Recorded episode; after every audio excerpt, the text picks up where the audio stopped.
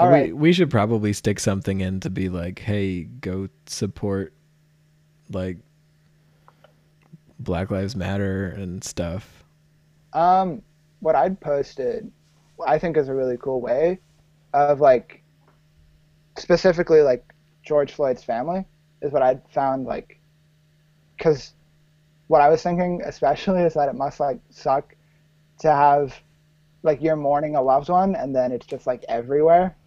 Um, so the a band that I really like, Beach Bunny, um, they made a song called George Floyd, and you can buy the song, and then all the proceeds go to his family, and it's on Bandcamp.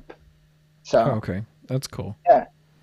Yeah, I would also say look into um, like uh, legislation changes and stuff being proposed by groups like Movement for Black Lives and stuff, and see what you can do there. But okay, yep, okay, cool. I'll probably stick that at the beginning, but all right.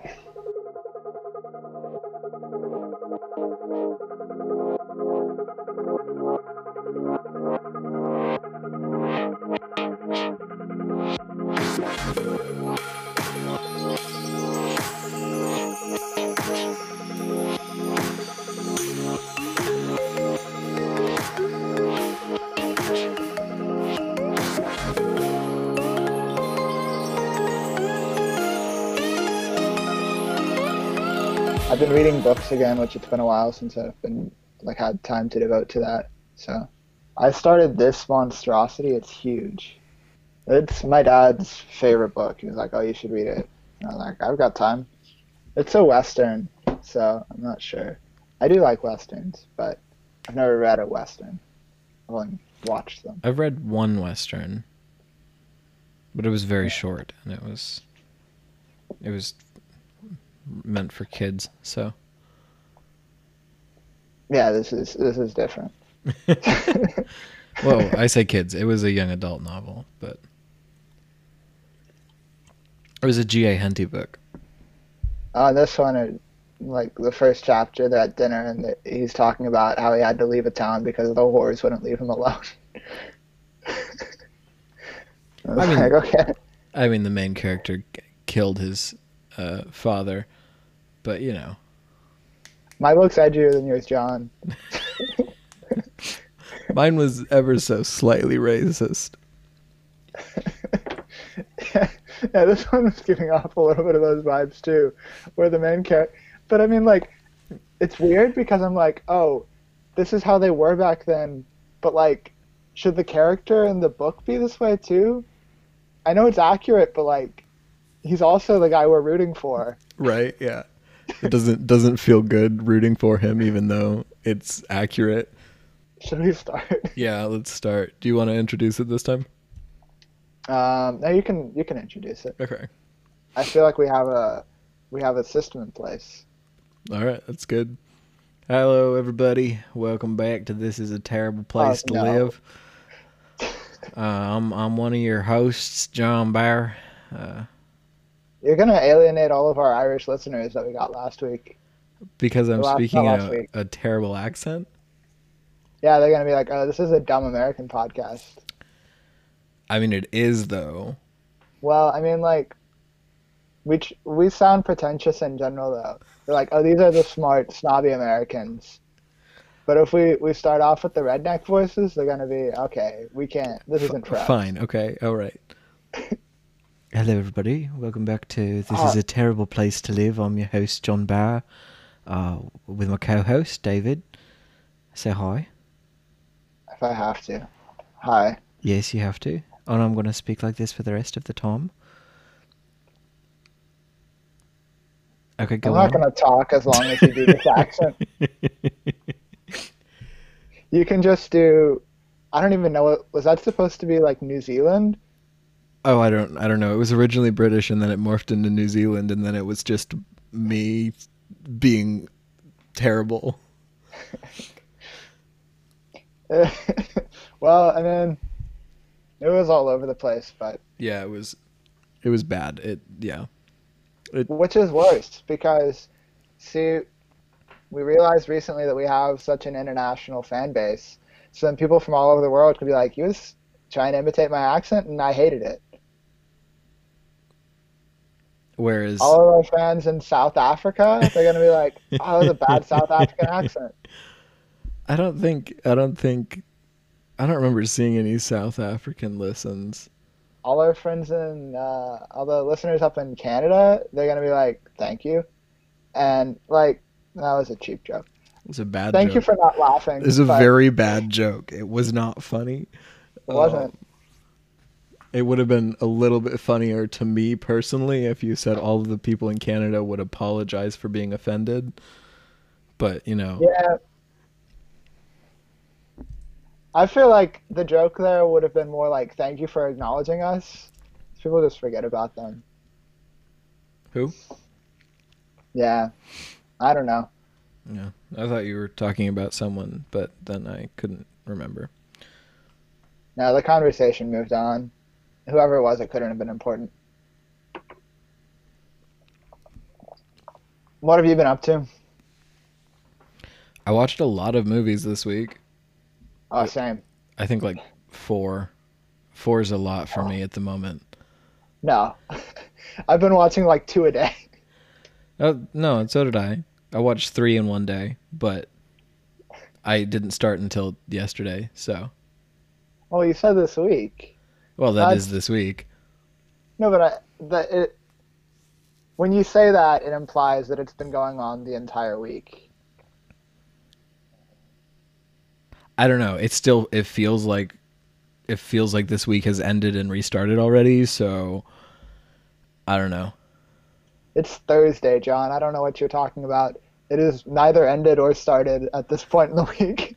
We're firmly in the middle. I went into the office for the first time in over 3 months. So and I did that on Wednesday. No. I did that yesterday. Oh, Wait, yesterday was Wednesday. It was. I was thinking today was Friday. I did that yesterday. Yesterday, I thought was Thursday while the day was going on. And then someone was like, uh, tomorrow I've got this. And I'm like, but that happens on Thursdays. And they're like, yeah. See, on on Tuesday I thought it was Friday. And then on Wednesday I thought it was Thursday, and then all day today I've been thinking it was Friday again.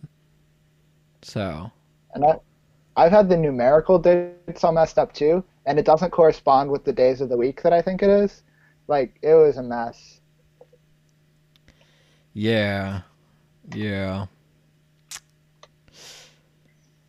You said you watched a lot of movies though, like hmm two a day, so like 14 movies in a week, which seems I can- extreme.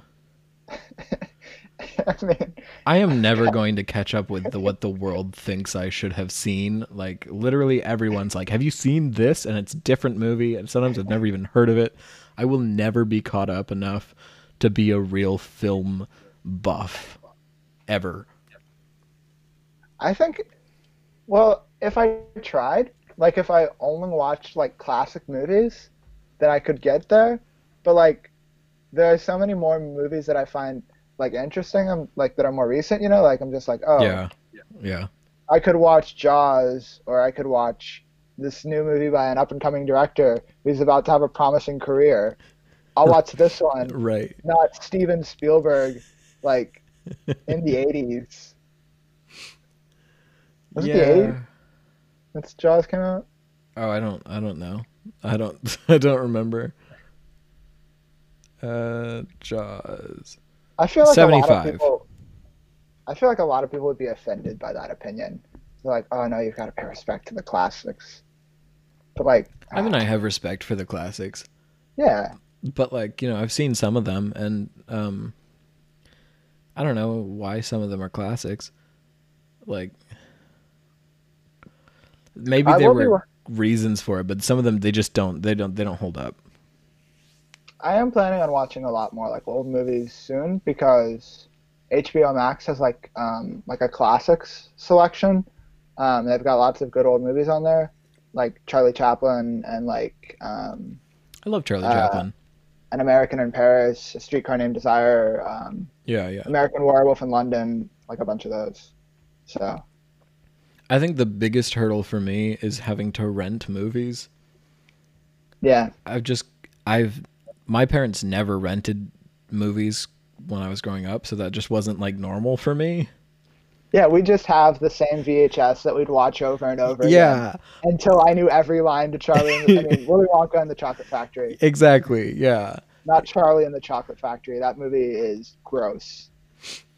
Like we we we sometimes bought new movies, but most often we just got them from the library, which meant we watched the same movies over and over again.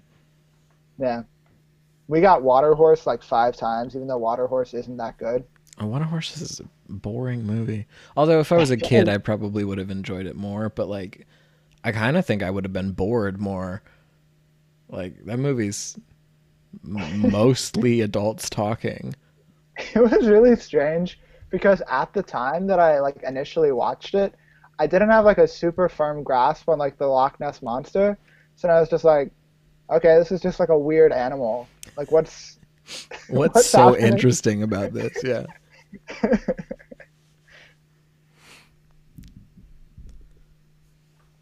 also I didn't realize why he was hiding it. I was like, all right, why is it in your bathtub? Like, tell someone. See that movie. I didn't see that movie until I was older, so I saw that movie when I was 19. Mhm. And I'm I'm gonna be 22 this year, so that wasn't that long ago. Wow, you're old, John. I'm gonna pretend you didn't say that because it's weird. Um. Old man. Oh no, I was gonna say is that movie is kind of just like a children's version of uh, Pan's Labyrinth, but instead of Ah. having like an actual like message and like deep philosophical and theological viewpoints of Franconian uh, Spain, it's just it's just some kid and and the Loch Ness monster, and it's like what what is why I don't understand. Okay. So, while we were talking about that, I pulled up the movies that I've watched since the beginning of this month. So, on the first, I watched Harry Potter and the Order of the Phoenix and Harry Potter and the Half Blood Prince. Then on the second, I watched Harry Potter and the Deathly Hallows, both parts. Then on the fourth, I watched The Great Muppet Caper. Then I watched, uh, on the fifth, I watched Toy Story 4 and Hannah Gadsby Nanette, the comedy special. Mm. On the sixth, I watched Thoroughbreds. Seventh, I watched Fantastic Mr. Fox. On the eighth, I watched three movies Onward, Avengers Endgame, and Free Solo. On the ninth, I watched Jarhead and uh, Bad Education. And then today, well, I watched one of these last night actually, but it was like after midnight that I logged it, so it says they're both today. I watched Laggies yesterday and A Serious Man today. So that's a lot of movies this month. Hmm. That wasn't particularly interesting. I shouldn't have listed them all. I should have just come up with a number and then said that. I mean, that's fine. I was just looking at what I've seen this this month, and it's it's four films. You're you're a slacker, John. I'm working all day. I, I don't. I'm not watching movies. I have nothing to do. It's okay. I did. I- I did see yesterday. Yeah, yesterday I watched uh, the Ballad of Buster Scruggs and was rather disappointed with it. Ah, it's and just so really then- fun. And then I was like, I just I need to watch another movie. So then I watched Enemy, and I was like, oh, that was really good. And then I was like, it's like midnight. I should go to bed. And then I was like, uh, but this this new Vast of Night movie looks great. And so then I watched that at like two a.m. Well, so I haven't seen Vast of Night, but I want to. But the other two, of Buster Scruggs, I thought was really good. There were some that were like a bit slow, like the one with the the miner. I was like, I don't really care about this guy that much. Although it looked really cool. That was really, Yeah, like, that one shot, that one was the one where I was the most like, oh, this is gonna go somewhere. But then I felt like it just kind of didn't. Um, but the ones that I really did like were the the titular one with him singing as he flies up to heaven. Yeah. Um, the one with the guy who's being hung on the horse, being hanged, not hung. That's the proper use. Yeah. told. Yeah. Um, I liked that one, and the last one was good too. I thought the last one was the most interesting, but I felt like it could have been done a lot better if they had given themselves more time or less time. Like, it felt like they gave themselves a very awkward amount of time for it. I think it. I was actually happy with the amount of time because at the moment where I was like, okay, this is getting to be just like a little, it's gone on like a little bit too long, is right when it stopped. So I was like, okay, good. I just I don't know. I had figured out exactly who like the characters were and I was like, "Oh, okay. I think this is what's going on. These characters represent this."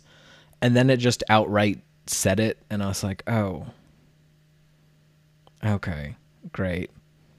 Well, And then it just kept going and going and I was like, "Oh, okay. Okay." what I appreciated about that one is that throughout like the other ones, you don't really get as much of like the, the classic Coen brothers obnoxious person dialogue. Uh, yes, the dialogue was fantastic. the Coen brothers are so good at writing just the worst people to be around, where it's like, oh, this person's the worst, but it's really funny. People are like ferrets. I watched A Serious Man today, which that was actually one of my criticisms with that movie. Like, the dialogue seemed like like they were a little bit off their game compared to their other movies. Did you me. like it? Um, I gave it three stars. I found that That's acceptable. Why I enjoyed it, it didn't have a lot of purpose. See, I think that is the purpose of that film. That whole movie is like about him trying to figure out what the meaning of life is. And the point of the movie is that there's no meaning and it's just kind of like meaningless. If you know what I mean. Yeah, I really like that movie a lot. It just kind of is and does and and it doesn't really have a point. I did really like the long meandering story that the rabbi told about the thing inside the teeth. And then he's like, "So what happened?" And he's like, "I don't know. Who cares?" Yeah, I, I do. I really like that movie a lot. But yeah, no, if it was one of those things where it's like I I can't disagree with you for putting it three stars. If it's if you don't enjoy it that much, that's like a fair rating for it. Yeah, I watched The Big Lebowski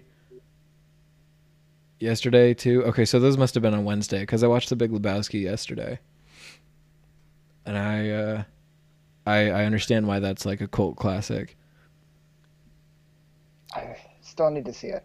Oh I my opted to gosh! watch- I okay, so I had a choice like a while back. This was still last month, but I was like, okay, I'm gonna rent one of these two movies. I was like, it'll either be Fargo or The Big Lebowski, and I just did Eeny, Meeny, Miny, Mo. That's So I watched. Fargo instead. I was actually going to watch Fargo, but Fargo is no longer on Netflix, and The Big Lebowski is still on Netflix in Canada. So Fargo, the TV show, I think, was what was on Netflix. the movie was on. Netflix in Canada, Oh, was? yeah, Oh, in Canada. But it's not anymore. So that I'm- that was my original plan, and then I just changed it.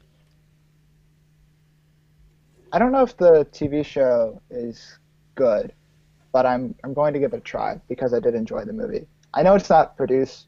I mean that it's not like directed or anything by the Coen brothers. They might have produced it actually. Yeah, I was about to say I think they were producers on it. Yeah, Yeah, but it has like a good cast. Like Martin Freeman's in it. Uh, Mary Elizabeth Winstead, some other people. Yeah, I yeah. think- Yeah. Steve Buscemi was great in Fargo. I'm. It's weird for me seeing Steve Buscemi in things because I always associate him with Spy Kids 2. That's always like the first thing that I think of. I'm like, oh, it's the scientist who's at the bottom of the volcano who has all the miniature animals. I, I associate him with uh, Randall. Oh, well, see, I don't really as much just because you can't see his weird face when he plays Randall. I'm trying to think. He was in something else that I saw as a kid that that I think of from time to time, but it wasn't anything. It wasn't anything that's like that memorable. But one of my favorite jokes in Fargo, though, was just commenting on how slightly weird Steve Buscemi looks, where the police are investigating him, so they're like interviewing these uh, prostitutes that they had hired along the way, and then one of them says, um, one of them had kind of like a weird looking face, and the police says, "Weird how?" And she just says, "I don't know, just kind of weird." and it happens like a few times, but they, he's described that way. I love Steve Buscemi, man. Uh, yeah, no, he's in he's in almost all of the Coen brother movies. Is he? I mean, he's in Miller's Crossing and Barton Fink, and uh, um, he's in uh, Big Lebowski. I, just like all the ones I haven't seen. Yeah, yeah. Is he in Lady Killers? I don't. I don't know. I haven't seen Lady Killers. I couldn't find it anywhere. I'd be interested to watch some of their movies that they did with uh, Sam Raimi because like they used to collaborate like a lot, which I think is an interesting pairing. Yeah, yeah. They actually. I was listening to a podcast and they were talking about how some of the bits in uh, Raising Arizona are actually inside jokes with Sam Raimi. I knew that because I saw an interview with Edgar Wright, where because Edgar Wright loves Raising Arizona, so he was like talking about it, and he talks about the shot where They go they up like the ladder. all the way up the ladder, Yeah, yeah, yeah. and he was like that they were being that they were competing to try and have the most the most shot. ridiculous looking shot. Yeah. And I think I haven't seen what Sam Raimi put forward. That I imagine it would be hard to top that one shot. I don't know what movie he was making at that time. What movie was? Let's see. Raising Arizona came out in 87. So then uh Sam Raimi what movie did you make around that time? Evil Dead Um, 2. Wow. So he would have he would have been making it came out in 87, so probably around the same time. That makes sense, yeah. Yeah, that's definitely a movie I have not seen. So, The only Sam Raimi movies that I have seen are the Spider Man Spider-Man. ones. And they're not good, so I don't know. Like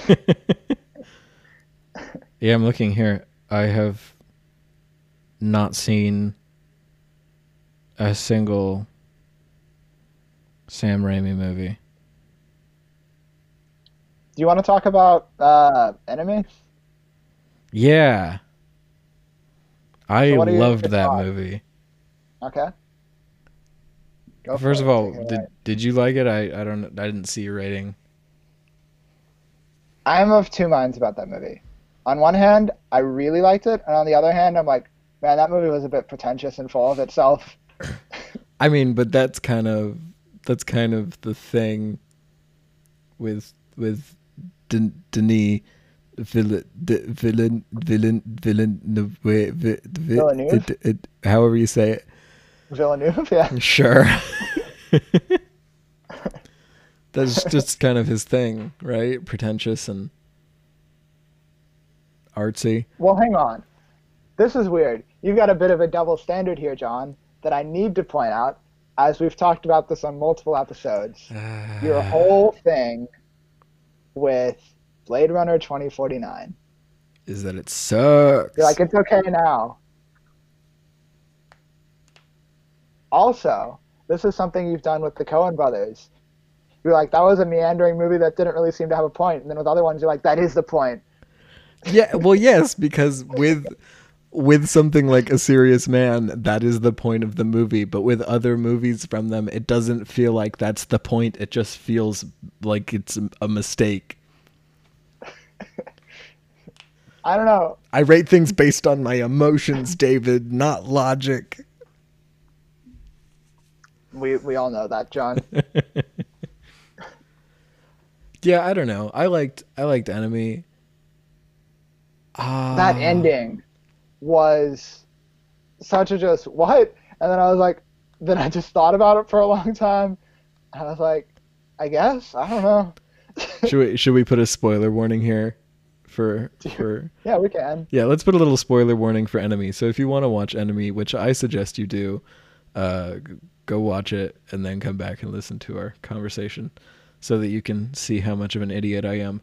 Um Oh my gosh. Ah.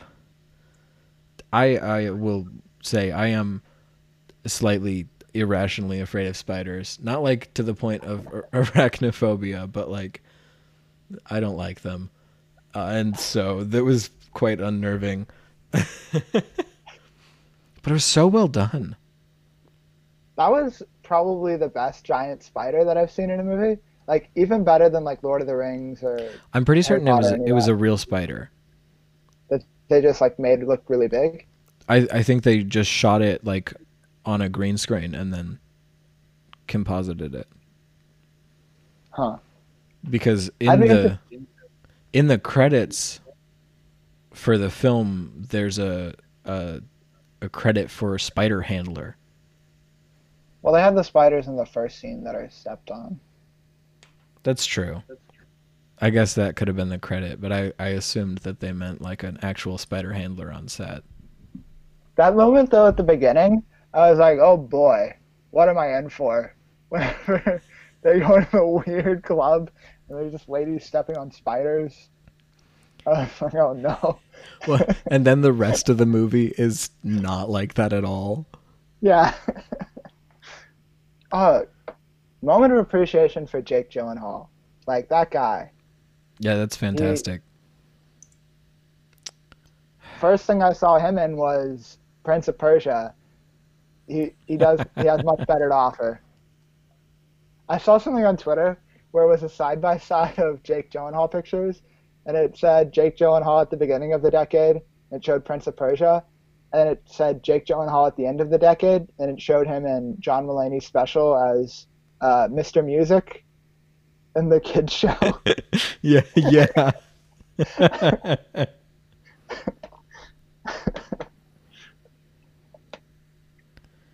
okay, I'm looking at the which, VFX breakdown for Enemy. Which dare I say might be Jake Gyllenhaal's best performance as Mr. Music. He was also in Jarhead, the one that I'd seen recently, the Sam Mendes movie. Um, Daniel and I watched that over FaceTime, um, and I told him while we were watching it, I was like, "Man, Sam, Sam Raimi has, no, not Sam Raimi, sorry, Sam Mendes. Um, yeah. Too many Sams. Uh, Sam Mendes has range as far as war movies go, because this was not at all like 1917. I just I don't enjoy war movies. I don't know. I'd say to give this one a try, but it's like very um, strange the style of movie it is because it's sort of a comedy, but in a depressing way, where all of the like jokes that they're making the whole time are just like kind of awful and very clearly to distract themselves from how miserable they are being out in the middle of the desert and uh, Operation Desert Storm. Yeah. I put it on my list because I saw that both of y'all watched it, and I was like, well, yeah, maybe. Watch it if you want. So then instead, I went and watched The Big Lebowski. I mean, I I might have done that too. If I hadn't been watching it with Daniel, I probably wouldn't have watched it. Was just like, oh, this might be good. Sam Mendes is a good director. You're like, okay, you're right, he is. I'll watch it. Yeah.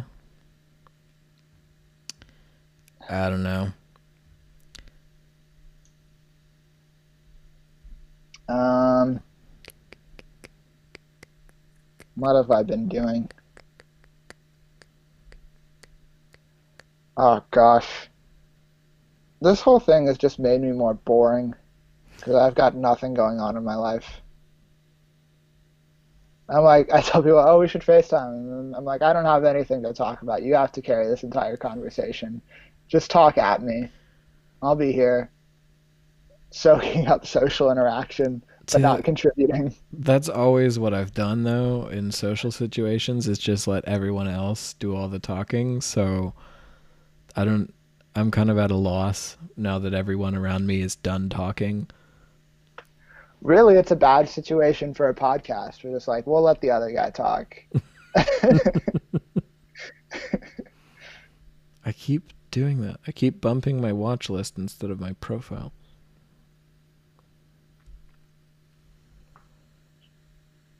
I've been thinking a lot about how bad the Speed Racer movie is and how I want to make a better version of that movie. And Why? oh, because Speed Racer is great. The whole running joke that we had about Speed Racer for a little bit that I've really forced Yeah. Yeah. that was I like legitimately that was one of my favorite shows growing up, and I would love to like make a Speed Racer movie. The only thing that would stay the same as the one that has already been made is John Goodman would definitely play Pops Racer, because that's perfect casting. So you're really gonna throw the Wachowski sisters under the bus and be like, they failed that that franchise. Definitely, that was not good.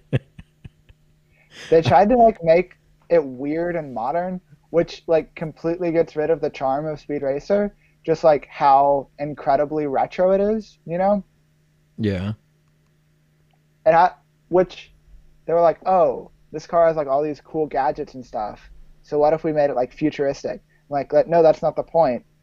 It's that it has all these cool gadgets and it's so far ahead of everything else that's around it.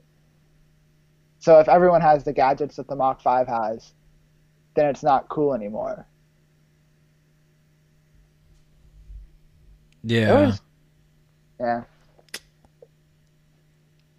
Well, I was kind of joking because The Matrix sucks, and that's like the only other thing they're known for. So Oh, the, all the race sequences in that movie were so boring too, because like they do these like long, extended shots of the faces of the person driving, but like disconnected from the actual action of it, and it was just really bad CGI cars and weapons and stuff, where they were like, we're just gonna make everything super, just super over the top in a way that it doesn't need to be, and then the racing took up like way too much of the story. And like the things that were going on in that were like corporate corruption and racing. And that was all that was happening. And then this one dude who's like oh i rigged all of the races i know who's going to win the grand prix and then speed racer's like but i'm going to win it even though you don't want me to and that was the whole thing and i was like this is so much more boring than the tv show where people were getting kidnapped. They like found a bunch of Egyptians out in the middle of the desert, and they had to race them to like free um, Trixie from the the Egyptians. They were actually like ancient Egyptians, okay. and he was racing them in a car. And there was like a there was like a clock, and he had to like get something from the top of a pyramid, and then like go back in time uh, before the hourglass ran out. It was a whole thing. I There was a dude. There was a dude who hated horse. I mean, who hated cars because his son had been killed in a car accident. So then he was just out to destroy all the cars that he could. And he like would ride around on a horse with a cane and start whacking cars. What? It, this show is so good. It's like Bro, you're seriously gonna sit here and tell me there was a dude running around on a horse hitting cars with a cane and then say this show was so good? that was one of the worst. That was like a weak episode, but I remember it because I was like, that kid, that dude's kid died. And I was like, I haven't learned to address this in children's shows yet.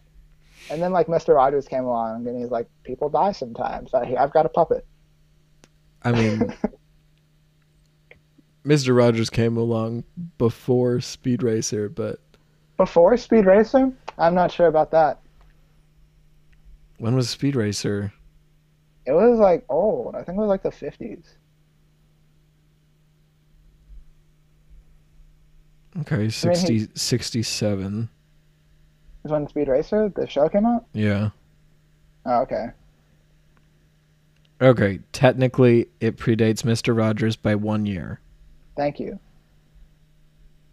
I mean, they were going on at the same time in my life. Like, really, I was watching them both. like, Yeah, yeah. That's fair. also, he would like hire people to like break into Pops Racer's shop.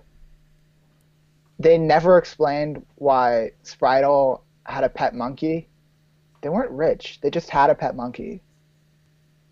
I mean, you could have a pet monkey and not be rich. You just might not be taking care of it very well.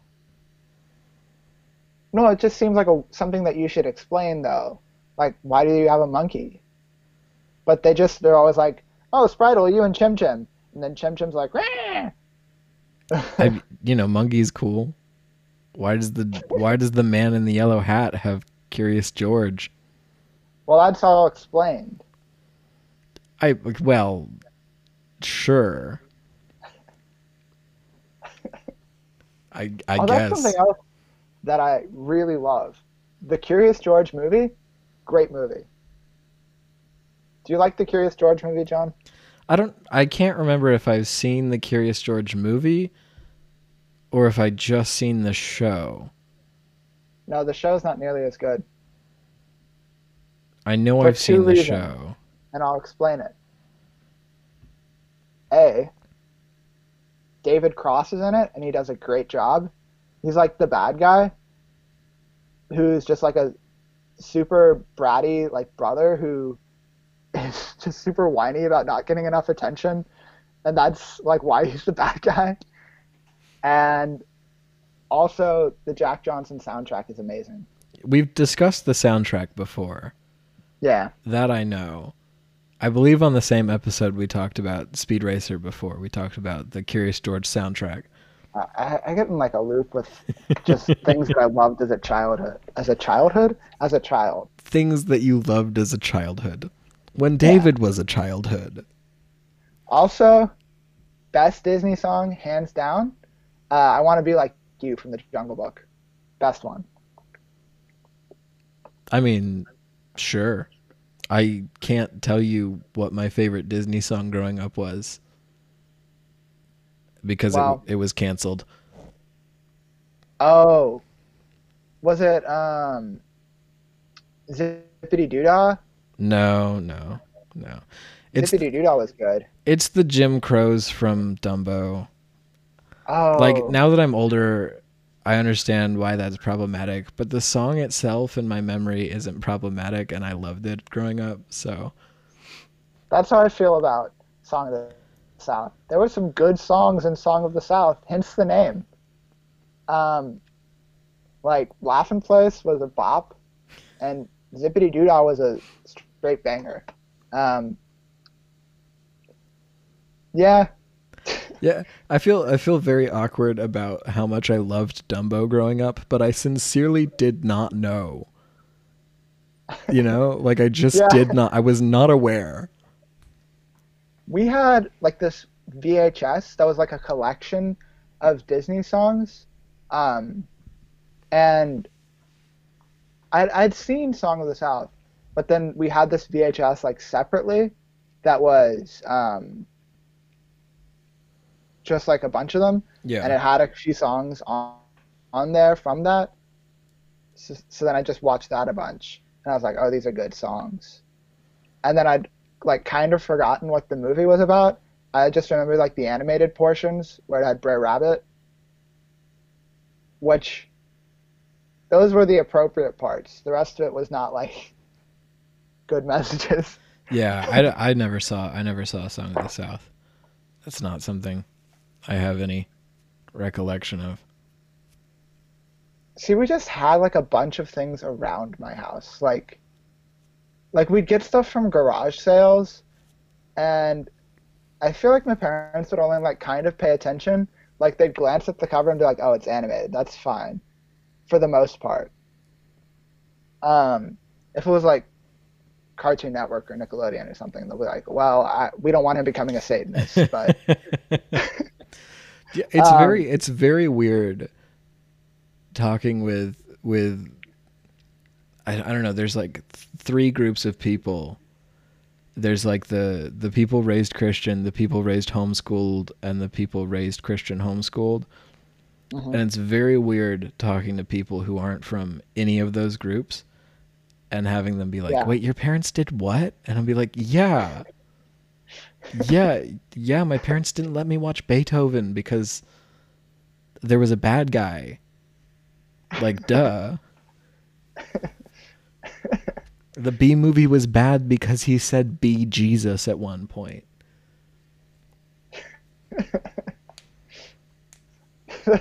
There are some things that like looking back i'm like yeah that was actually like super weird.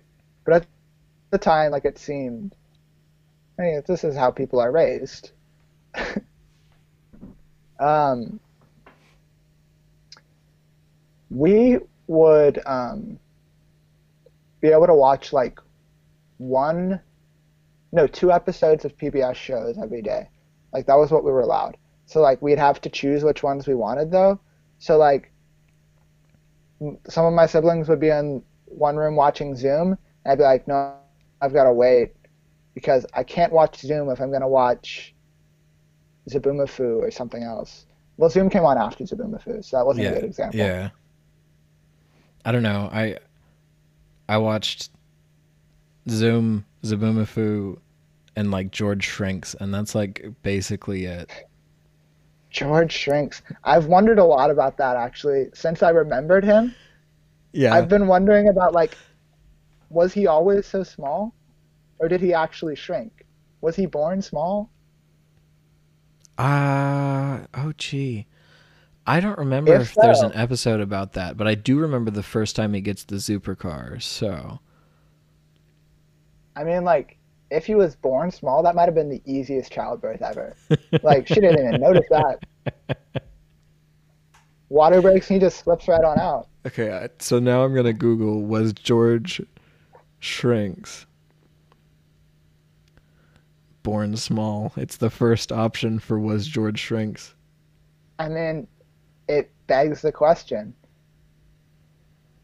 And if so, why? He has normal sized siblings. At least one. Does he have more than one sibling? No, he has a very close friend. Oh, wait, he's the only one who's. He has a little brother who's Yeah, a okay. baby, who's a normal sized baby. Yeah, I do remember that. And then his friend Sarah? Is her name Sarah? I feel like her name was Sarah, so I'm going to call her that. The only other name I could think of was Emily Elizabeth, and I know that's not it because that was Clifford. That's Clifford, yeah. Yeah. Also, all the characters on Clifford sucked. T-Bone and whatever that poodle was named, that stuck-up poodle, she was the worst. This does not have an answer. I feel like there wouldn't be a conclusive answer. The George Shrinks the wiki George- does not have an answer. It George Shrinks wiki? It's it's just the the family basically. In the George Shrinks canon, we don't know about his birth. I'm very I'm confused by the first sentence on this wiki. It does not make sense to me. This is the sentence.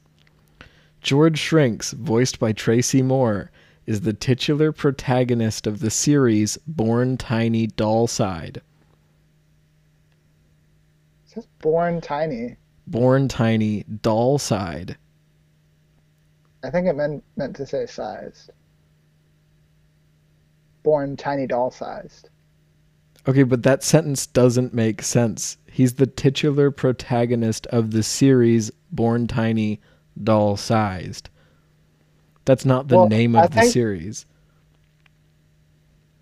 No, I think they just put the the punctuation in a weird place. Like, um, you they, you already know they're talking about George Shrinks. So they say, ah, George Shrinks was the titular character of George Shrinks is implied. He was born tiny doll size. It just must not have put their commas in the right places. They yeah, they definitely did not. But that does appear to be the case that he was born small. I really wonder why. Is there like a history of that in his family? Was his grandfather also tiny? And that begs some questions too. How is he passing on genes? I just? I just really like that the like the two biggest shows of my childhood are one's about a giant dog and the other one's about a tiny human Oh, George Shrinks Clifford crossover. with Flat where it's just Stanley. Even. I don't, I don't care about him. You don't care about didn't Flat. Stanley? No, but like George Shrinks hanging out with Clifford, that would be wild. Because Clifford probably couldn't even see George Shrinks. He's so small. Yeah. Man, that was a weird show. It was. It was kind of like they were. Someone watched Stuart Little and they're like, "What if it was just a kid? What if it wasn't a mouse?" Yeah, yeah. Oh, Stuart Little, man. Uh, what a Do you ever think about? Ever think about Stuart Little and the? He's in the orphanage with all the kids, and then the family comes in and they choose a mouse over you. Like, "Yeah, you suck pretty bad. We want a mouse rather than have you in our family." But that's not even that's not even how the book is written. In like the in the book, he's just he's he's born to a human family. Oh, he is. Yeah. Oh, that's like George Shrinks all over again, but it raises even more questions. Yeah. At least I I'm pretty certain Um,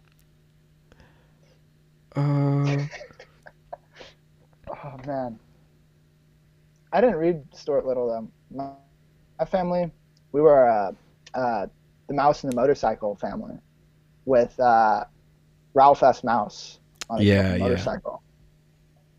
I actually, my favorite stuffed animal was named Ralph because of Ralph S. Mouse.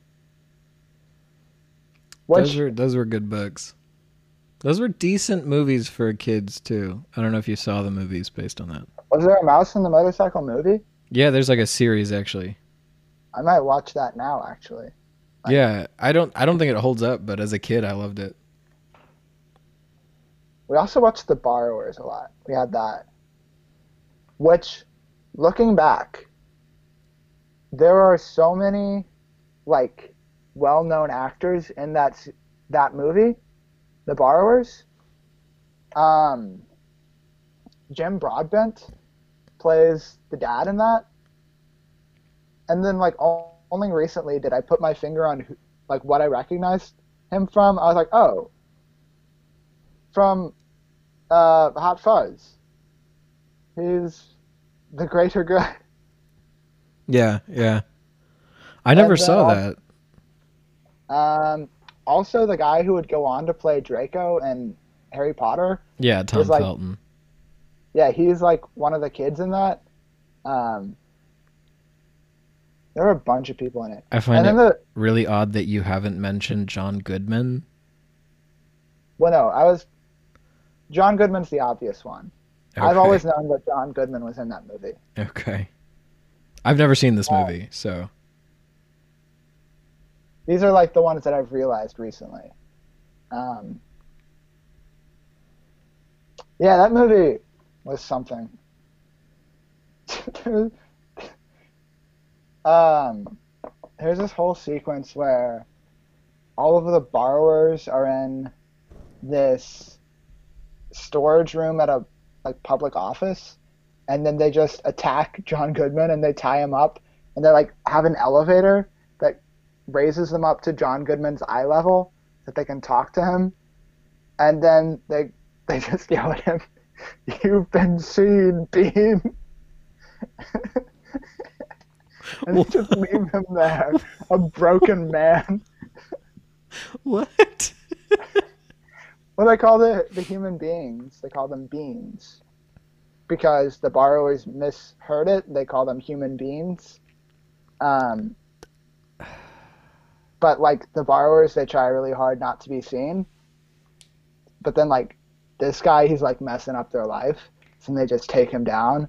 They're like, "You've been seen, bean," and it's said by Jim Broadbent, so it's like really good too. That's so random and weird, um, but feels very.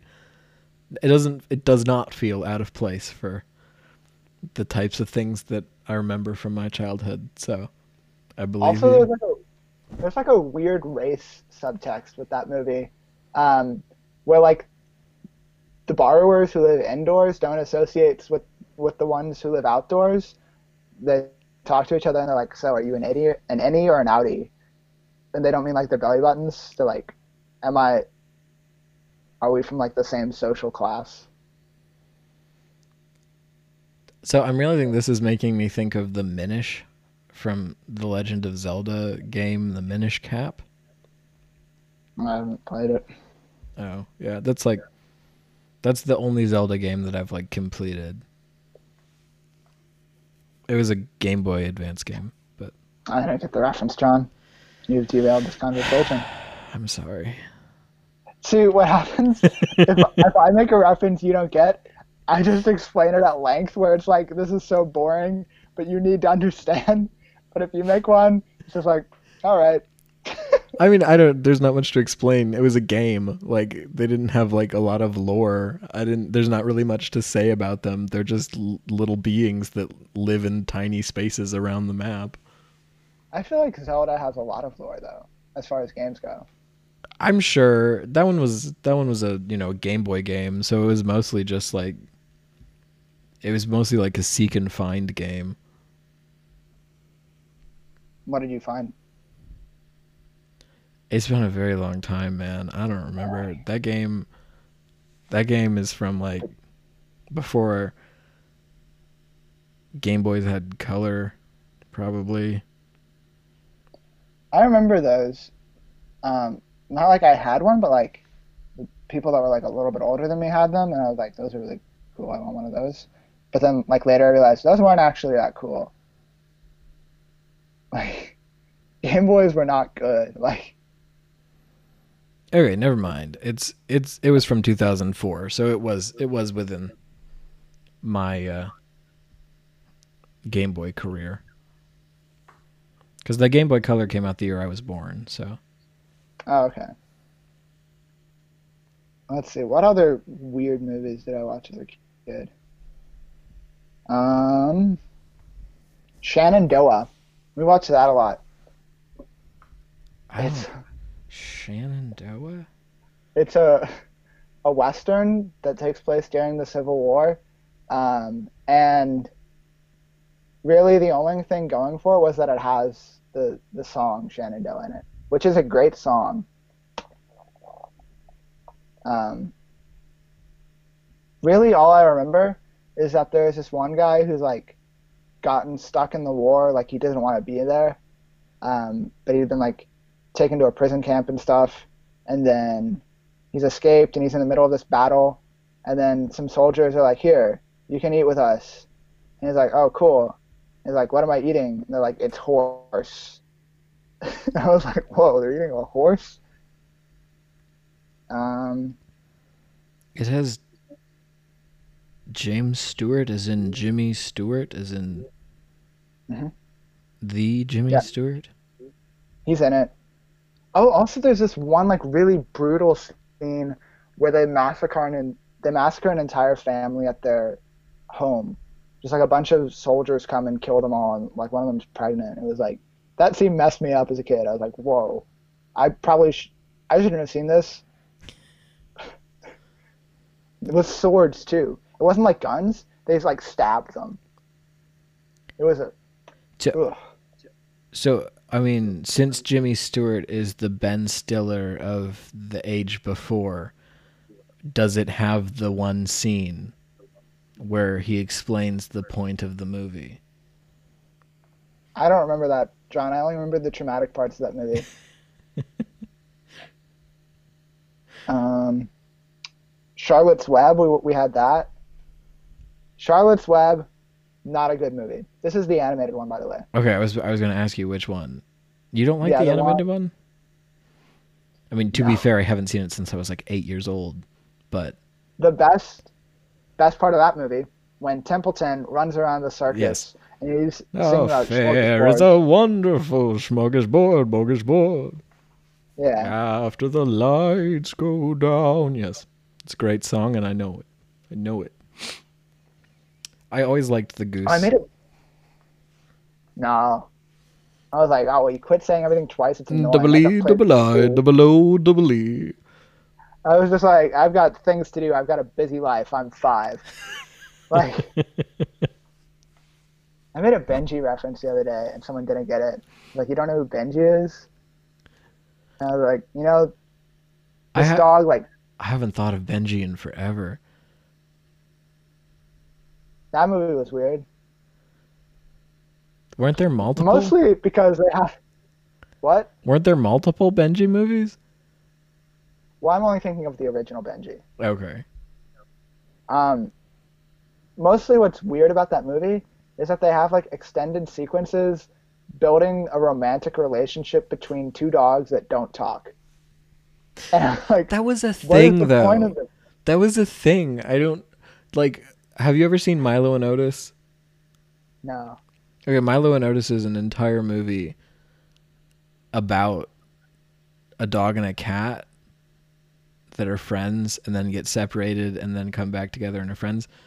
And they they do talk, but not like really. It's like they think and you can hear them, but like it's like a full-on movie of just real animals.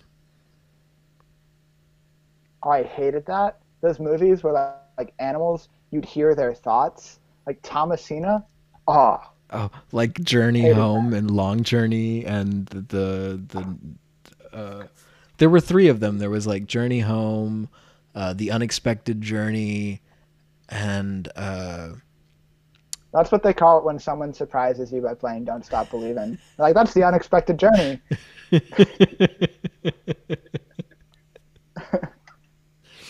yeah, yeah. There was a lot of movies like that that were just really. I don't know. There was a fad. Also, like dog movies where like the dog saves the kids. Yeah, Like, like I, and well, I talked about Beethoven earlier. Beethoven. Yeah, oh, Beethoven sucked. Oh my Um, gosh. Really, I've just realized that I don't like animal movies. Yeah, like they movies- suck. They're not like what's the point? I mean like I understand that people love their pets, but then watching a movie about how other people love their pets is so dumb to me. It's just like why is this why does this emotionally affect you? But also, if you're going to do it, don't use CGI animals. It looks so bad, Harrison Ford. It looks so bad.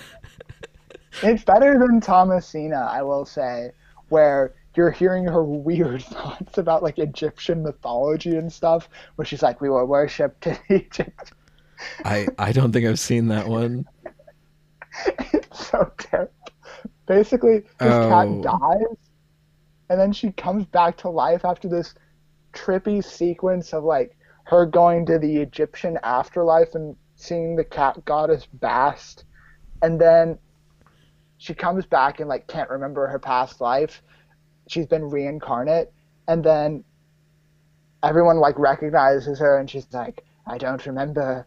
it's not good. It sounds really stupid. my mom and sisters would watch this movie and i would I would get up and leave. I'd be like, this is so dumb. See, that's the kind of my mother would never let any of us watch that because it you know, there's an Egyptian god in it. Yeah. That's probably why I didn't know it existed. Also, one of the main characters is thought to be a witch for a long time. She's not, but she's thought to be one. And there was an extended sequence of a gypsy circus with like a bear fight. um, There's a lot of things that don't age well. yeah. And they fully like lean into the stereotype of like gypsies stealing your children. They're like, this guy's drunk and he might he might kidnap them. Everything did. I watched Ben Hur a lot. I Oh, I did Ben too. Hur. I I thought Ben Hur was R rated, and then I realized it was not, and that's why I was allowed to watch it. Oh, that scene where they were on the the boat and they they got the hammers going on the drums and it was like battle speed. I, I just that would get me so pumped when I was a kid. I was like, yes, ramming speed, ramming speed. It's been a long time since I've seen Ben Hur, so I I probably shouldn't say what I'm thinking because I don't know how problematic that is. Go for it. No one listens to this, John. Yeah, that's true. I don't know. I think Ben Hur was like like a a slight gay awakening. Cuz there's a lot of hot men in that movie.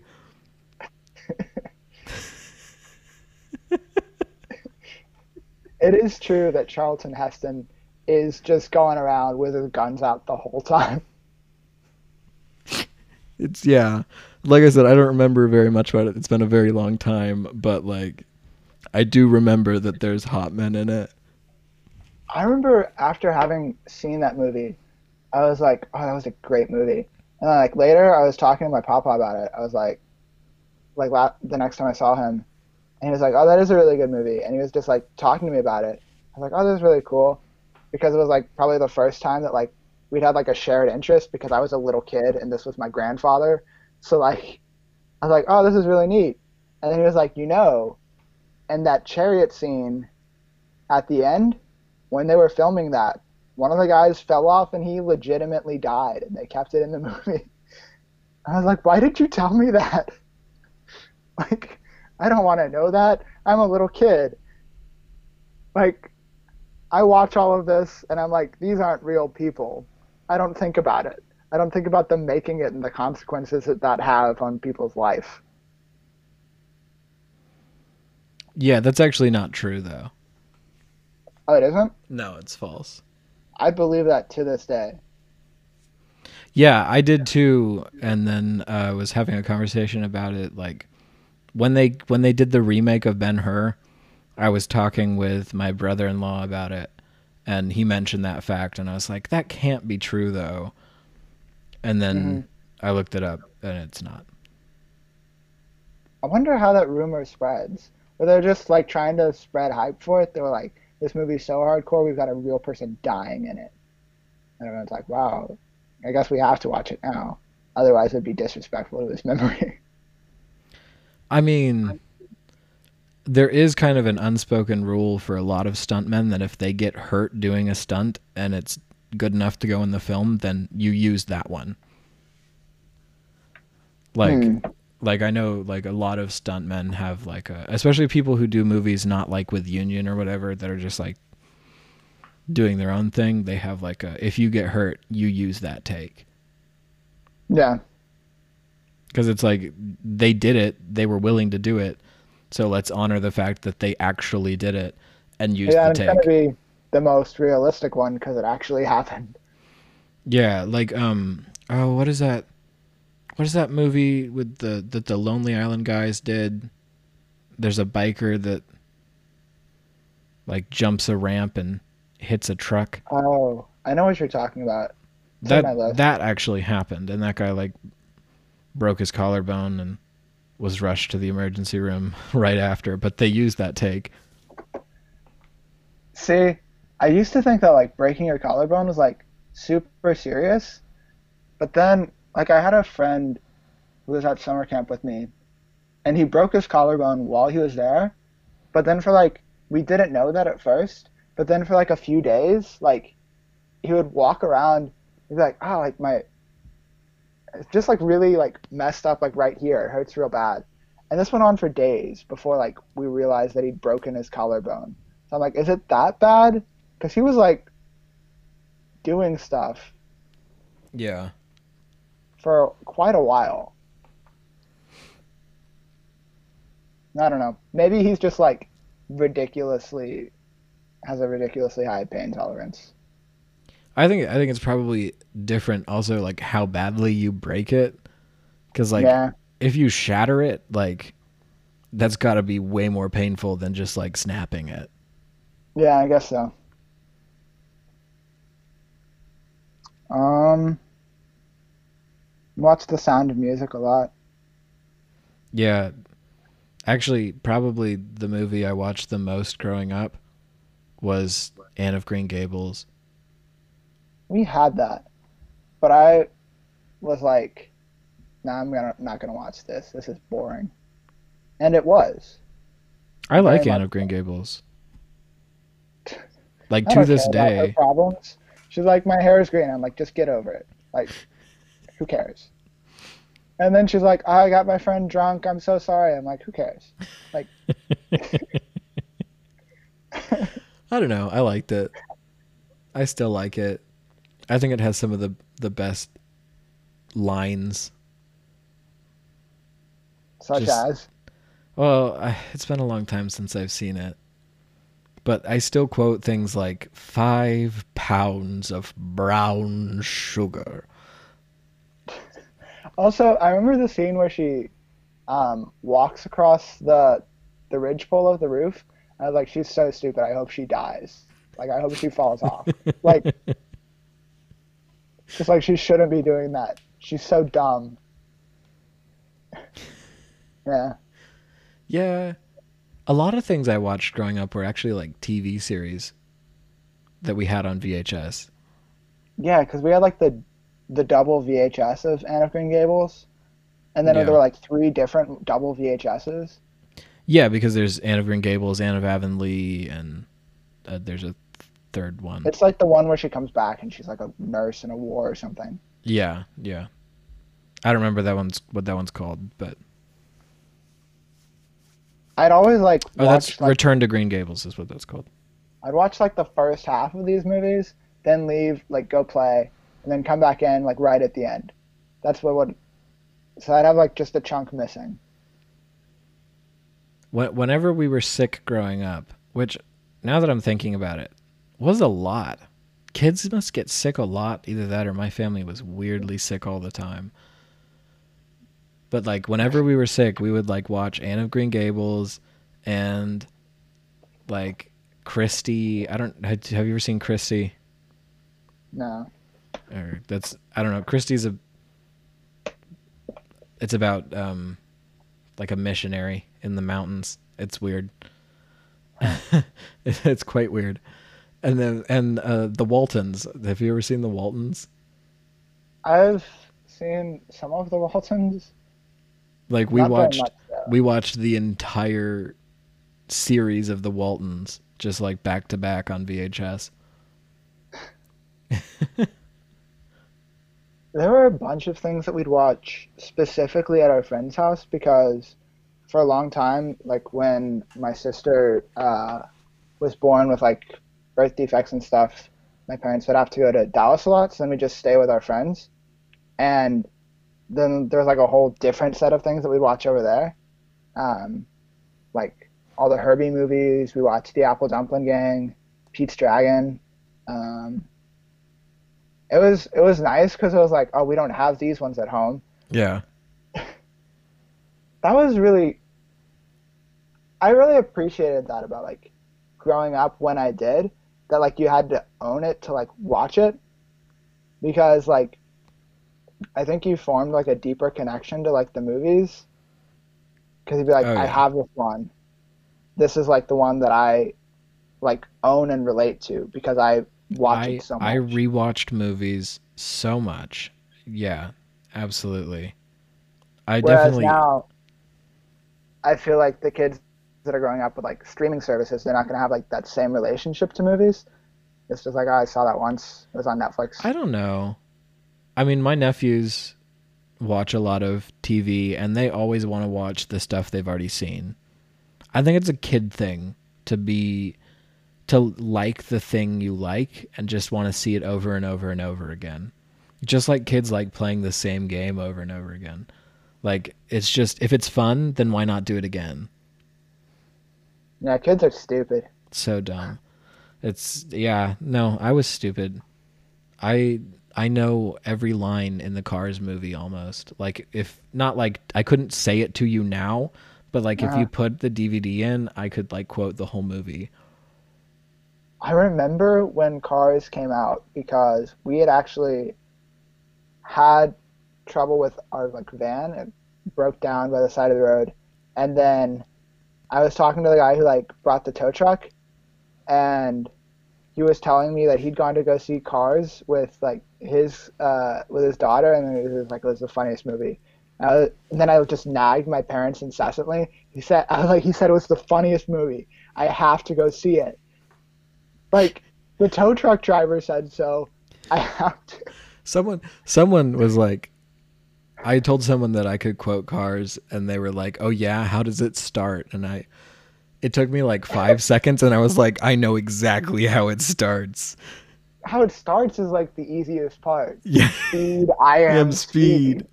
meow meow meow. One winner, winner. 499 losers. Meow meow meow meow. And then it's got that Sheryl Crow song playing. Boom boom boom. Hey lightning, you ready? Oh yeah. I Darn love I loved that Sheryl Crow song when I was little. I was like, this is so cool.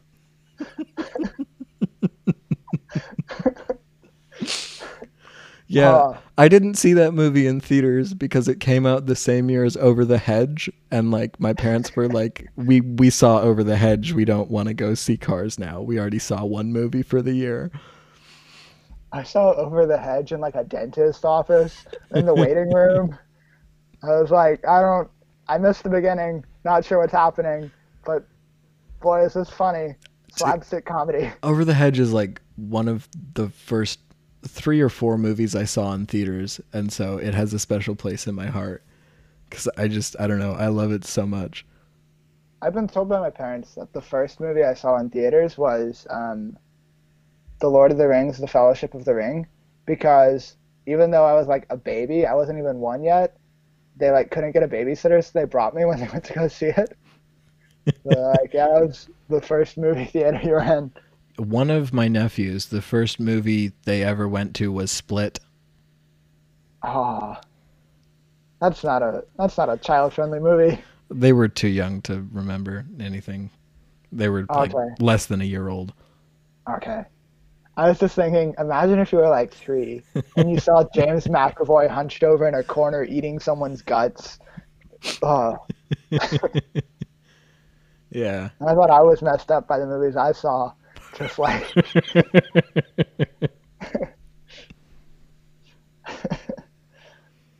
oh, The Prince of Egypt, that one. oh yeah.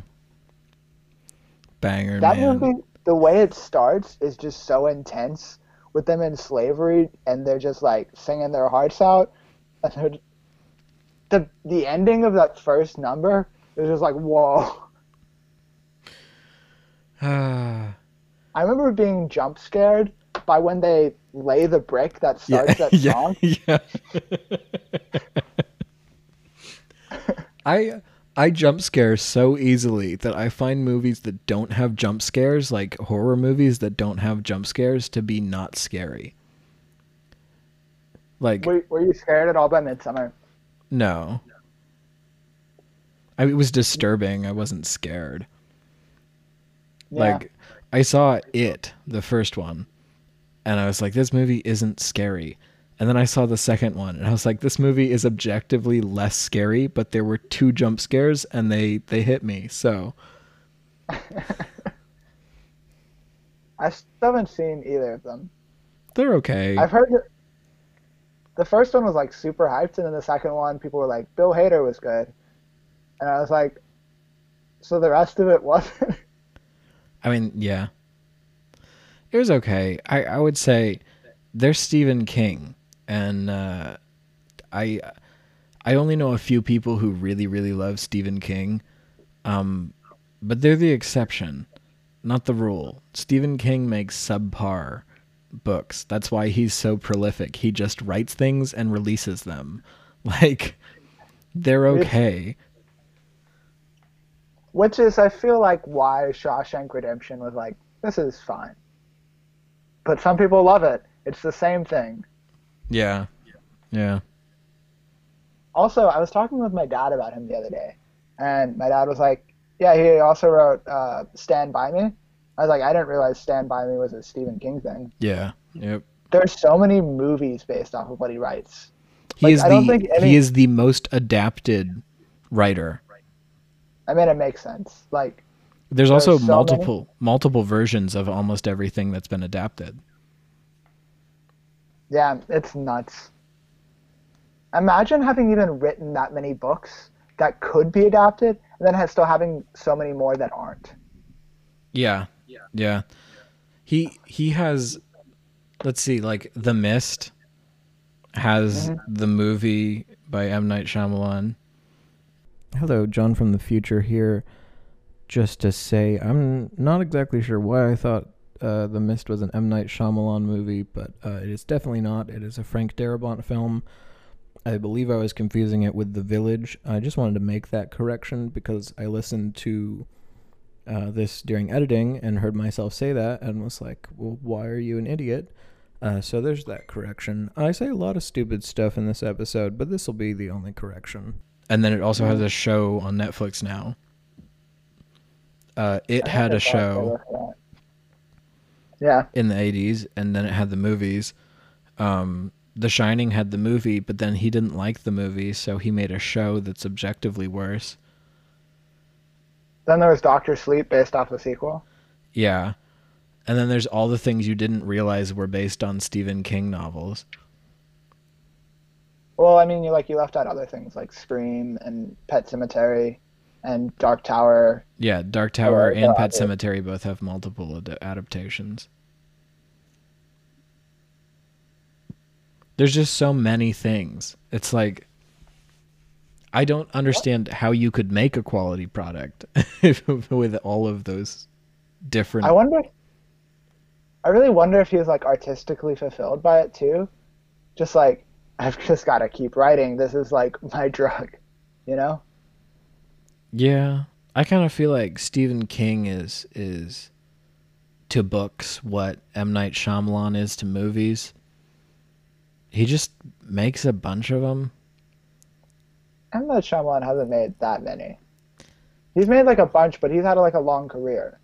But I feel like he has like Like they made one good one, and everyone was like, "Yeah, keep going. I'd love to see where you go." And then they were like, "Okay, cool.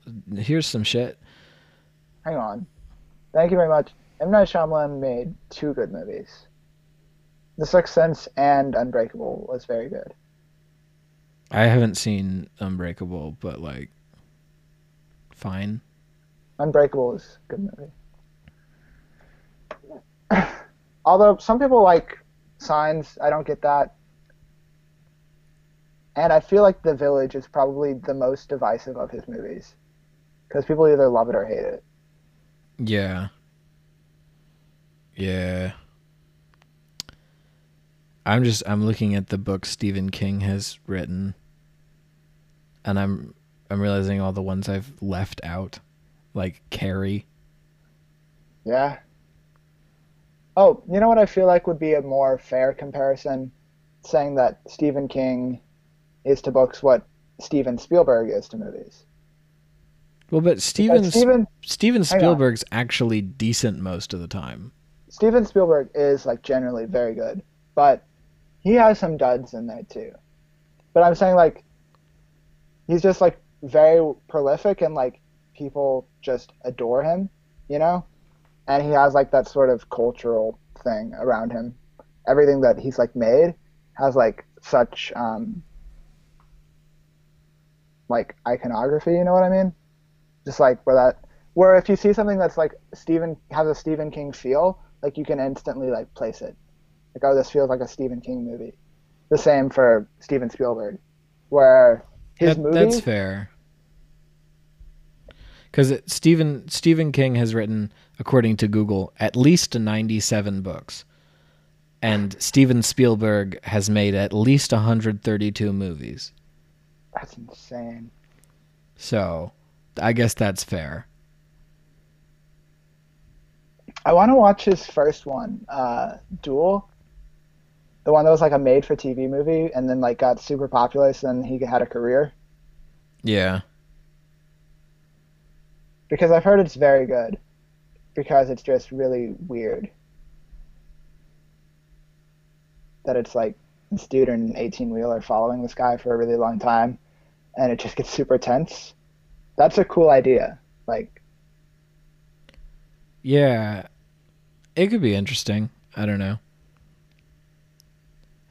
I I didn't I'm not huge into Steven Spielberg to be completely honest.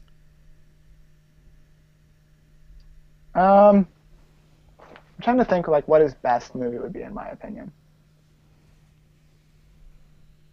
Maybe the second Indiana Jones. I mean, not the second, the third. Okay. second. I was about to say how Yeah. dare you? no, yeah, the third one's probably my favorite of the Indiana Jones movies, so The fourth one is definitely his worst movie. Did he even make that? He did. Oh, That was well, him. it That was. Steve.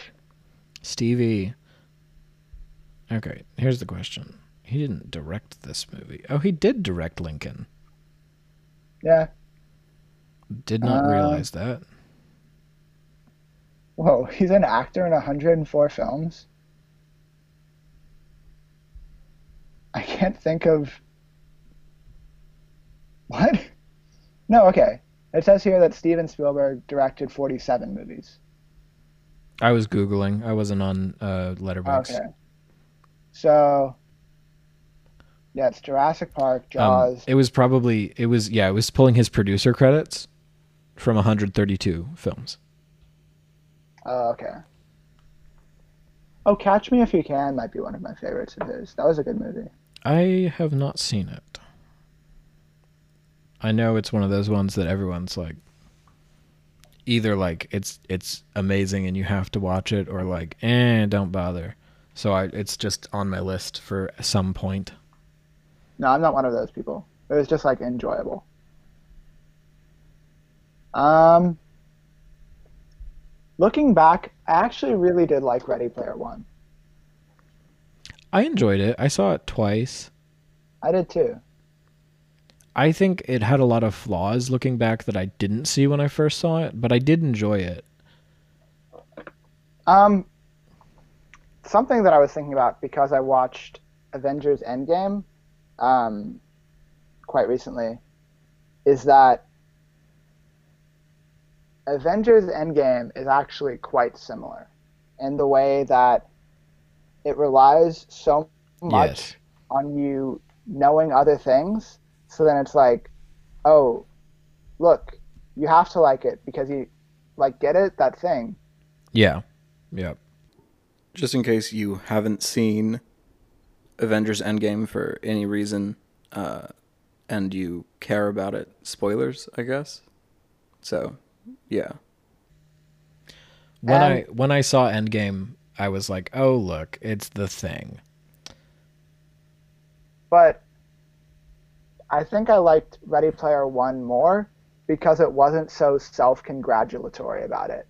Like Avengers Endgame was so painfully like look at how great we are because they knew it was going to be the biggest movie ever.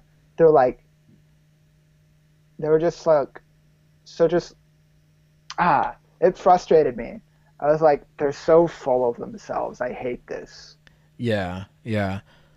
They Endgame was a slog for me, but it was I found it funny at times in a way that other Marvel movies to me it's like this humor is so boring. and and then other times during Endgame, I was like, oh my gosh, fuck you, just shut up already. But Ready Player One never made me feel that way. Like there were times in it where I was like, okay, that's a little cliche, or like, uh, I can't handle how dumb this is. But like, it never made me want to just be like, fuck you. the first hour of Endgame was so boring. I was like, you should have just made a two hour movie. You had all these other movies setting it up. Why is this movie so long? Well, and the parts of the parts of Endgame that I really liked were the parts nobody cared about and like didn't get any like love. Like I really liked like that they introduced Smart Hulk, like Professor yeah. Hulk, who's a great character, and then they were just kind of like, yeah, he exists, I guess. Yeah. here, here, have him eat a taco. Isn't that funny? I was like, what? What? You're just gonna introduce Professor Hulk and then be like, I guess he's cool. Whatever. Oh, something that they teased in the trailer, and then was just super lame in the movie. Was they're like, oh, Hawkeye's Ronin now. I was like, oh, Ronin's cool. Yeah. Hawkeye. And then they just like didn't do anything with it. That's the equivalent of the Amazing Spider-Man 2 being like, he's gonna fight Rhino, and then having it end the exact same way the trailer did. Yeah. And it was uh, like, come on now. Seriously? Like, oh yeah, he's Ronin for five seconds. You don't even the- see him do anything good. His his movement in those scenes is terrible. He doesn't his sword is wobbling. It's bad. The whole thing uh, with Hawkeye being like super upset about his family the whole time, I didn't care because I was like, does he care about his family? There's never been a time where it felt like he cared about his family. He's gone all the time, it seems like, and he never mentions them. Like, well, and like he, it had like the Avengers at his house in Age of Ultron, and he was, yeah. it was just kind of like, everyone was like, wait, you have a family? You have kids? What? Yeah. Since when? And then it was just like, oh yeah, some of us knew this, uh, but we didn't care. like, and then they tried to like have the whole thing where he's teaching his daughter how to use a bow, and it's like, oh, because you know, because Hawkeye's a girl later, so we're setting it up, and it's just like I don't. This is so boring. There was a lot of like, uh, get it. This person's gonna be like, uh, replacing them. it's just yeah. like. Uh...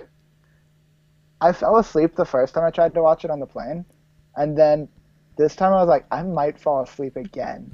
Like it's so, it takes so long to start doing anything, and then once it does, it's like we're not gonna stop for two hours and you're going to be exhausted by the time we're done with this. I will say I didn't feel like it was three hours when I saw it in theaters, but I did fall asleep during the first act.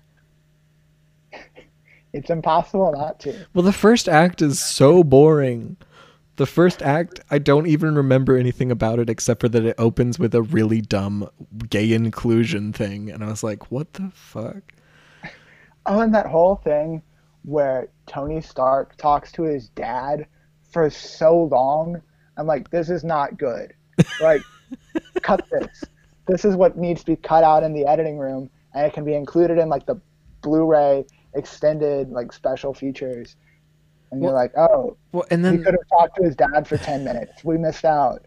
They didn't. They didn't even follow their own time travel rules. Like they spent like 15 minutes trying to explain how time travel doesn't work the way it does in other movies, and then they ignored it completely.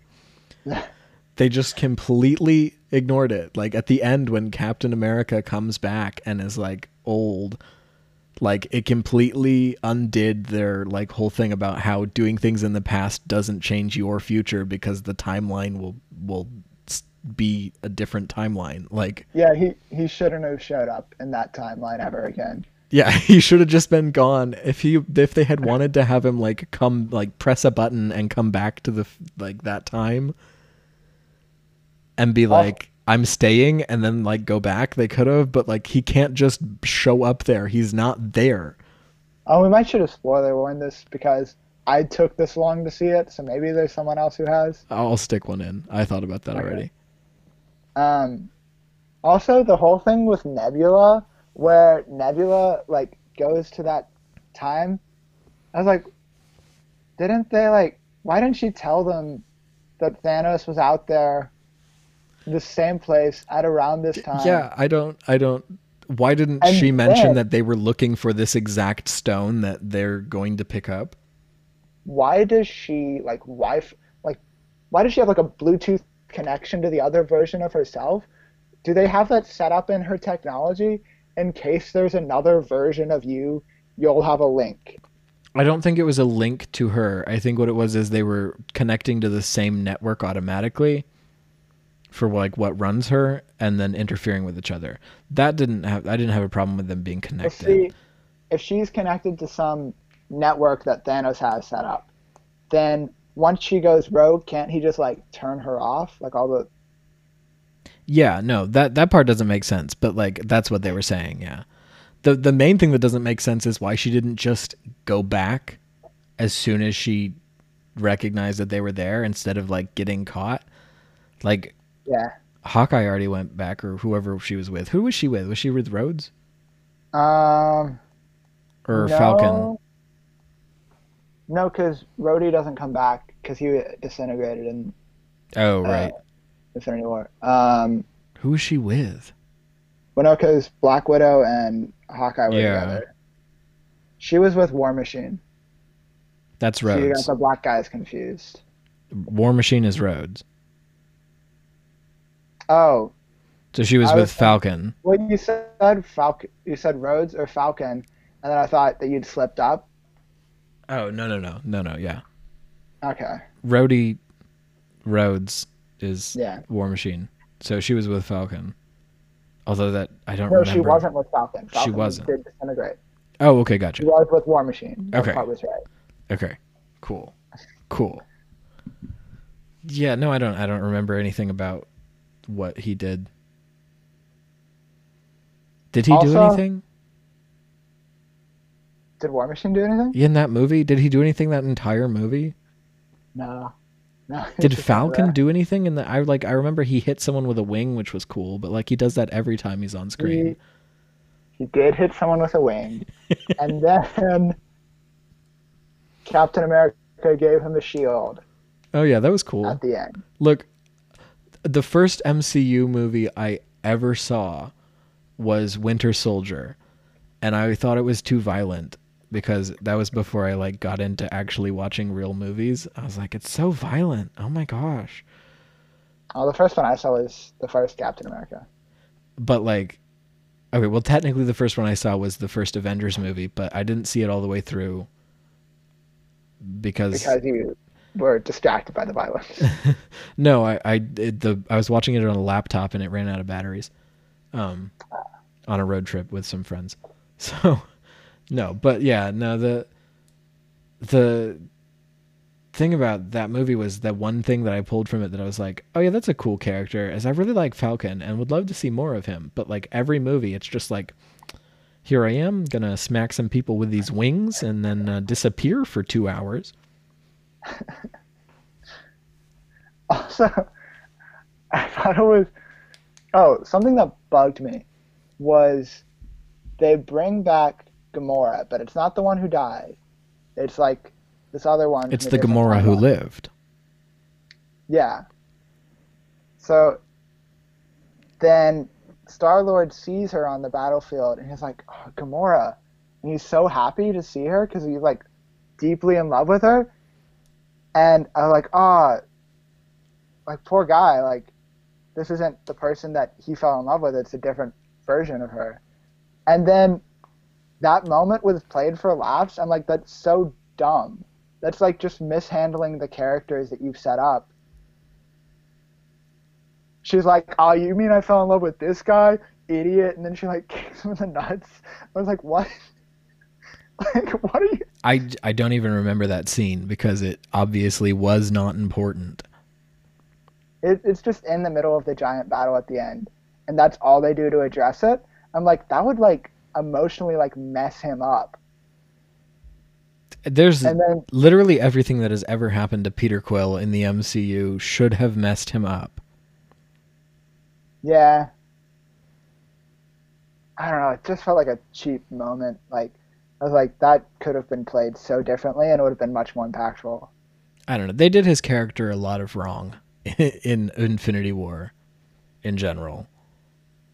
Well, and then in Endgame, where like they see him at the planet where they get the Infinity Stone, and he's like dancing, and then War Machine's like, "Oh, so he's an idiot," and Nebula's like, "Yeah, he's an idiot." I'm just like, what? Like, everyone likes this guy. Why is all of his screen time in this movie devoted to just like tearing him down?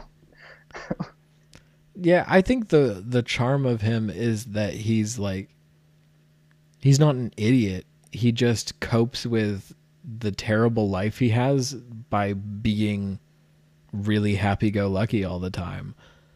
Yeah. It it makes his character really deep and then everyone in those two movies is just like you dumb asshole and he's like, "Yep, that's me." Which I think is the problem with like having these big crossover movies where they're the directors that direct the solo movies like the Guardians of the Galaxy movies. James Gunn like understands the characters and what to do with them. And then they're like, "Okay, so we'll let you borrow Star Lord, put him in your big movie." Right. And then the Russo brothers are like, we don't care. They just smash him against the ground and hand him back to James Gunn. it's like if they had a toy and they're just like, we're going to beat it up and hand it back to you. Right.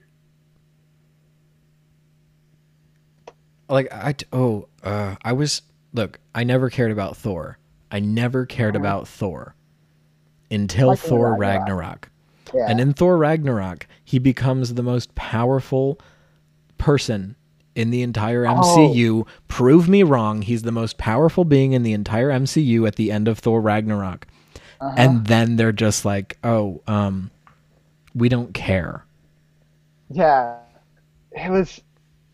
They did Thor so wrong in this movie. Also because like they made him just lame, and then they were like, okay, so for the whole time travel thing, we could have him go back to like any point. Let's send him back to Thor: The Dark World, the one that everyone hated. Let's Right. just like leave him in that one. Let's send him back to a film that looked like it was trying to be an art film and felt like it lasted four hours long. I I was so surprised. Oh, go ahead. I have unfortunately seen that movie three times and I hated every second of all of the watches except for Oh, like the Dark World. Yeah, the Dark World. There is like one good part, which is like when they actually team up and then Loki dies. Like that's a decent portion of that movie. But like it's like five minutes long. Oh, also, I appreciate that the ending to Thor: The Dark World, where they're like, "Oh, you know, it'd be so cool if we made it like Loki was ruling Asgard, but like disguised." I really appreciate that Taika Waititi was just like, "No, that's stupid," I just completely undid it.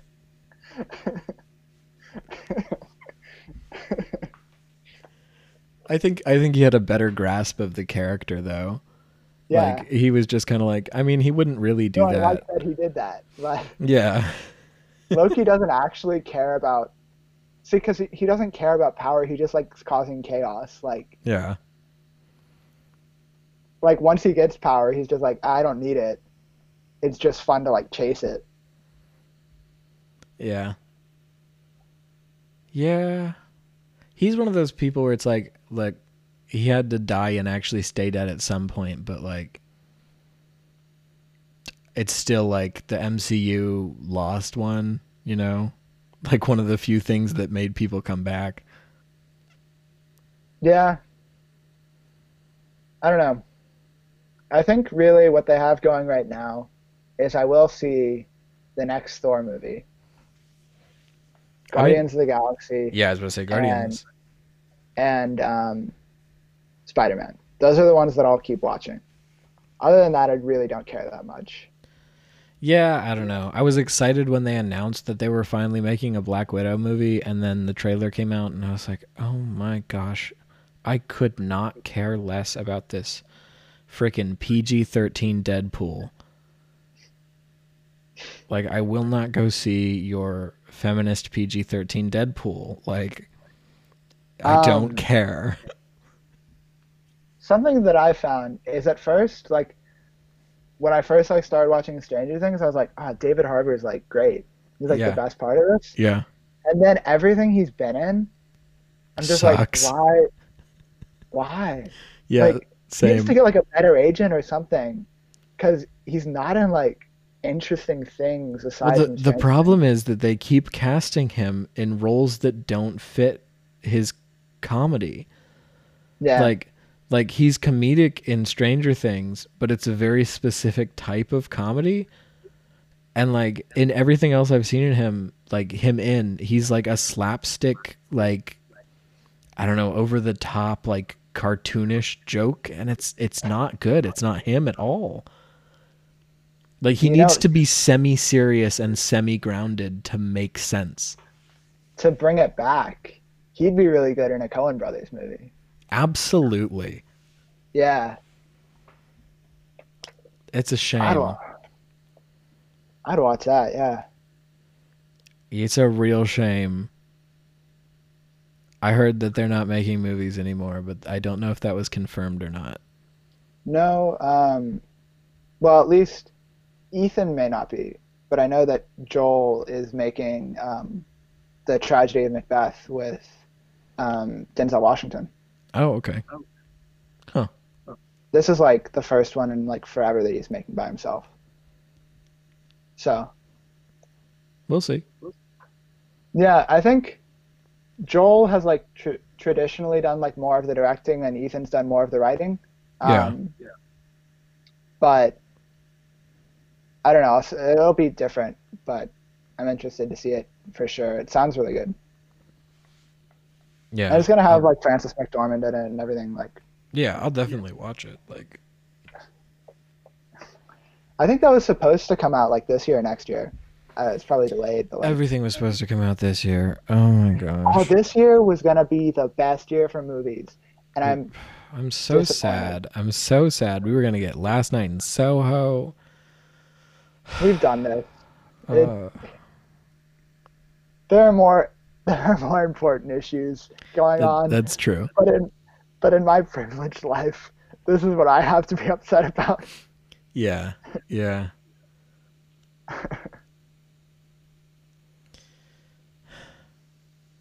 Um, that's a good stopping point, I guess. It's kind of a downer, but yeah, it's a good it's a good spot to hop off. All we, right. we should probably stick something in to be like, hey, go support like Black Lives Matter and stuff. Um, what I'd posted, I think is a really cool way of like, specifically like George Floyd's family is what I'd found like, because what I was thinking especially is that it must like suck to have like you're mourning a loved one and then it's just like everywhere. Um, so the a band that I really like, Beach Bunny, um, they made a song called George Floyd, and you can buy the song, and then all the proceeds go to his family, and it's on Bandcamp. So Oh, okay, that's cool. Yeah. Yeah, I would also say look into um, like uh, legislation changes and stuff being proposed by groups like Movement for Black Lives and stuff, and see what you can do there. But okay, yep, okay, cool. I'll probably stick that at the beginning, but all right. This has been a very long episode, and if anyone has made it to the end, I'm surprised. We're not that interesting. thank you if you have. If not, um, fuck you because you'll never hear this anyway. Yep. Unless you listen to it in parts, and then like, Still, thank you though. You you made it. well, I mean, it took you a while. We don't extend the same love to people who aren't fully committed. That's fair. But Yeah. like you get like a partial love because you listen Yeah. to uh, a partial episode. I'll give you a handshake. You won't get a pat on the back, though.